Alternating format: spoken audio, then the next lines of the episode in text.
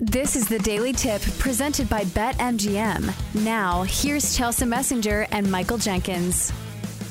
All right, Jenks, let's talk some NBA and get caught up what's going uh, on around the league. So, if you're looking for something wrong with the Clippers, because right now it's hard to find something, the Clippers mm-hmm. have looked like the best team in the Western Conference, but here's a little breadcrumb, and you'll tell me if this is something that we need to be aware of or if okay. it's something that's okay, it's just something that comes along with the territory. Because apparently the Clippers sent two players home from their road trip PJ Tucker and Bones Hyland, which are role players, but I feel like they're familiar role players. You've heard of PJ Tucker was a big part of uh, the Milwaukee Bucks when they made their run in the NBA Finals. Bones Hyland playing with the Nuggets previously, a great story there with you know his career.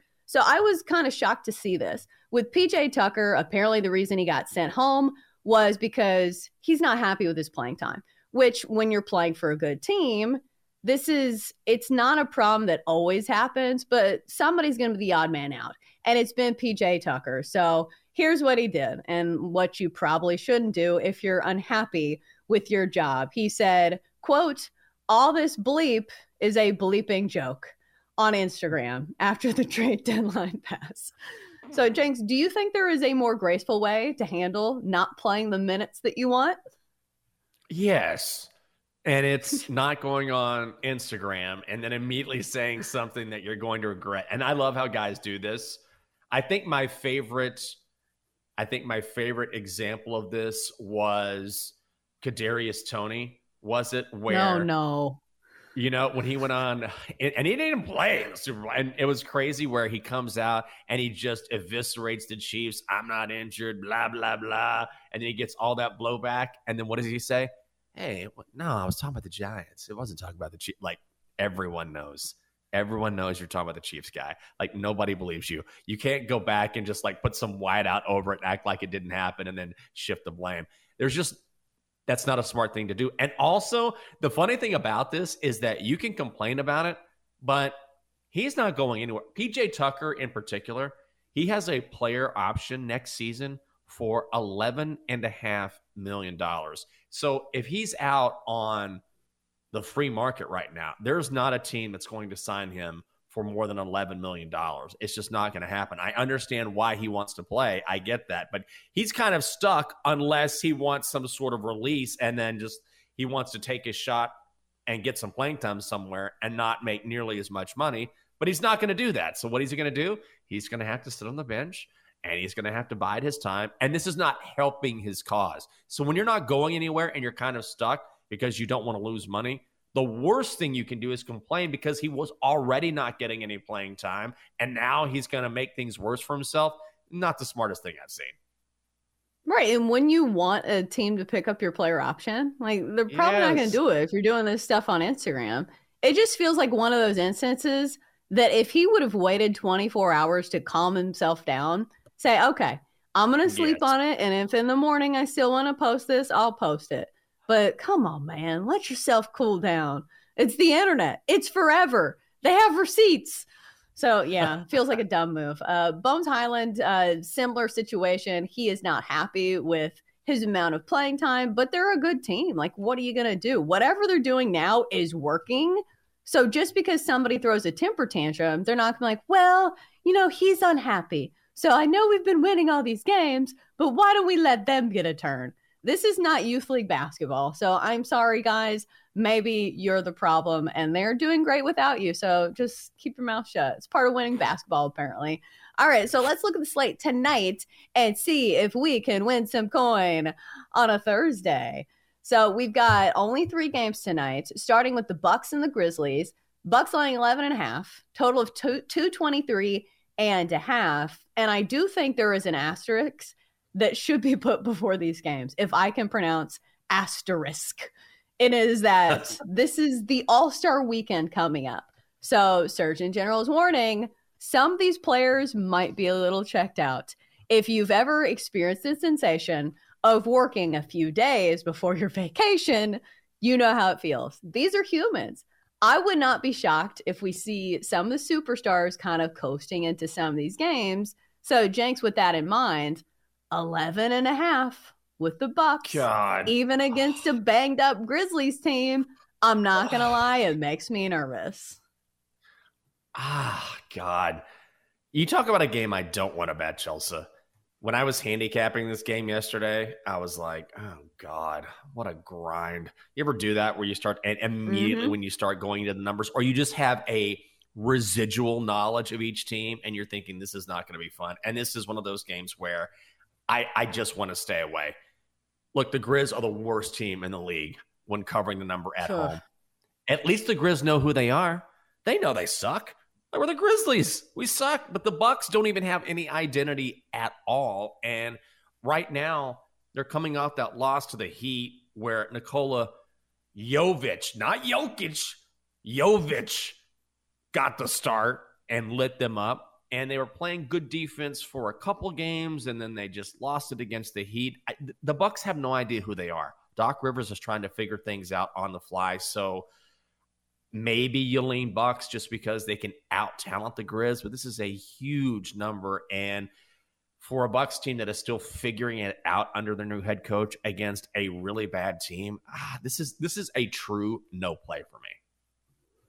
I think this is a tough one because you look at the Grizzlies and it feels like all hope has been abandoned. Like if you look at their injury report and if you look at their starting lineup, it's all of the who's who on the injury report and none of the people you know who are actually playing. Like there's a guy named GG Jackson that scored 20 last game. I was like, who is this guy? I've never even heard of him. But the angle that I was looking up was okay, what about the guys who are trying to make a name for themselves? Because this feels like the time where maybe these guys are extremely motivated still. You know, going into the All Star break, they're not taking, you know, slacking days because they've mm-hmm. got to stay in the league. I was looking at maybe Luke Kennard, but he's been kind of up and down. He has really not had any massive outbursts as, as of late. Scoring in double figures, had 19 last game. Because I will say this defensively, the Bucks are not a team that have been very good. So maybe there's some value on maybe a prop for the Memphis Grizzlies, but still, this is not a team that offensively has a lot going for it. Uh, I couldn't even find like a true point guard in their lineup. So I don't know. Feels like a complete stay away for me. I tried it, didn't find anything, so we are moving on. Let's go to the Warriors and the Jazz. Warriors laying a point and a half, total of 237 and a half. So, Jenks, you're probably feeling snake bitten by the Jazz. Are you I going am. against them tonight? You know what I'm going to do? This is what I'm going to do. I I think I'm going to go with Golden State here because the Jazz burned me. So this is me being bitter after I love the Jazz got blown out taking on a Lakers team that didn't have LeBron in the lineup. That line opened yesterday at three, immediately went to four and a half, then five and a half, and I loved it. Did not matter. But Golden State, surprisingly, has been the best team in the league when playing away from home. I'm not crazy about this either because both teams are on the back end of a back to back, and that's harder for me mm-hmm. to cap. I, I think more than anything, I kind of like the over, which is 237 and a half and the Warriors have sort of ramped up their offense. The Jazz can score a lot. Maybe some tired legs lead to more baskets. I think I'm going to look at the over. I think that's probably going to be my play. Ugh, I don't like anything in this one. When both teams are coming off a of back to back, that's when it's really tough. Because yeah. usually, okay, if there's one side, maybe you can like assimilate something out of that. Also, from a prop standpoint, like I don't want to play any players coming off of back to back because mm-hmm. usually those are not going to be your best performances. So it's a no from me on the side, and it's a no from me on the player props. Uh, big sigh, no. Uh, how about the Timberwolves and the Trailblazers? Maybe our last gasp at finding a good play in tonight's slate. We've got the T Wolves laying eight and a half. We've got a total of 214 and a half. And a real treat here because these two teams just played each other two nights ago. Uh, so when you see something like this where a team just you know, played the other team, do you look yeah. at that result and say, hey, this one's going to play out similarly? The T was just won 121 to 109. Are you reading into that or do you say, hey, this is a different game? I I look at that and then I also think I also think this could be blowout city for the Blazers. It kind of reminds me of and it's different, but when you look at the Nets and the Celtics and then they played what, two nights ago and then they were mm-hmm. playing in Brooklyn, and it was a push because the Celtics were favored by eight. And you think, all right, the number's right there. Then the number increases a little bit. But ultimately, the Blazers are just really, really banged up right now. I mean, Scoot Henderson is out, Malcolm Brogdon is out. And again, the T Wolves won by 12. So the reference I was making with the Celtics and Nets is that when they played the second time, the Celtics just dominated because they're so much better. And that's what I feel like is going to happen here, where Minnesota is just so much better than the Blazers, and the Blazers are banged up. I think they limp into the All Star break. So I'm going to lay the eight and a half Minnesota. Actually, that number seems short to me. Yeah, I think I would lean that direction too. Even though, uh, would be surprised if Anthony Edwards plays.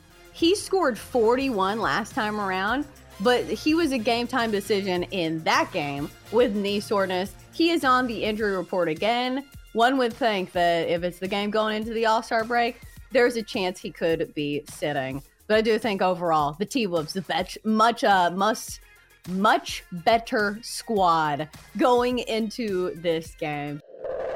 For more, listen to the Daily Tip presented by BetMGM. Weekday mornings from 6 to 9 Eastern on the BetQL network, the Audacy app, or wherever you get your podcasts.